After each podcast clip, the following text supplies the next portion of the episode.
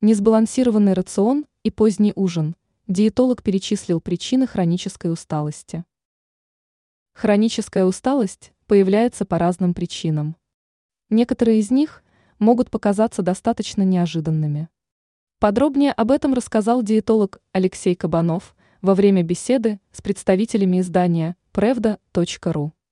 По словам медика, симптомы могут появляться при несбалансированном рационе.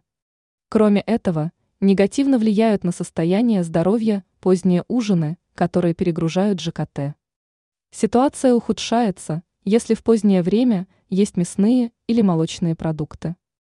В этом случае также повышается риск диабета, ожирения, проблем с сердцем и сосудами. Кабанов заметил, что отсутствие физической активности тоже влияет на состояние.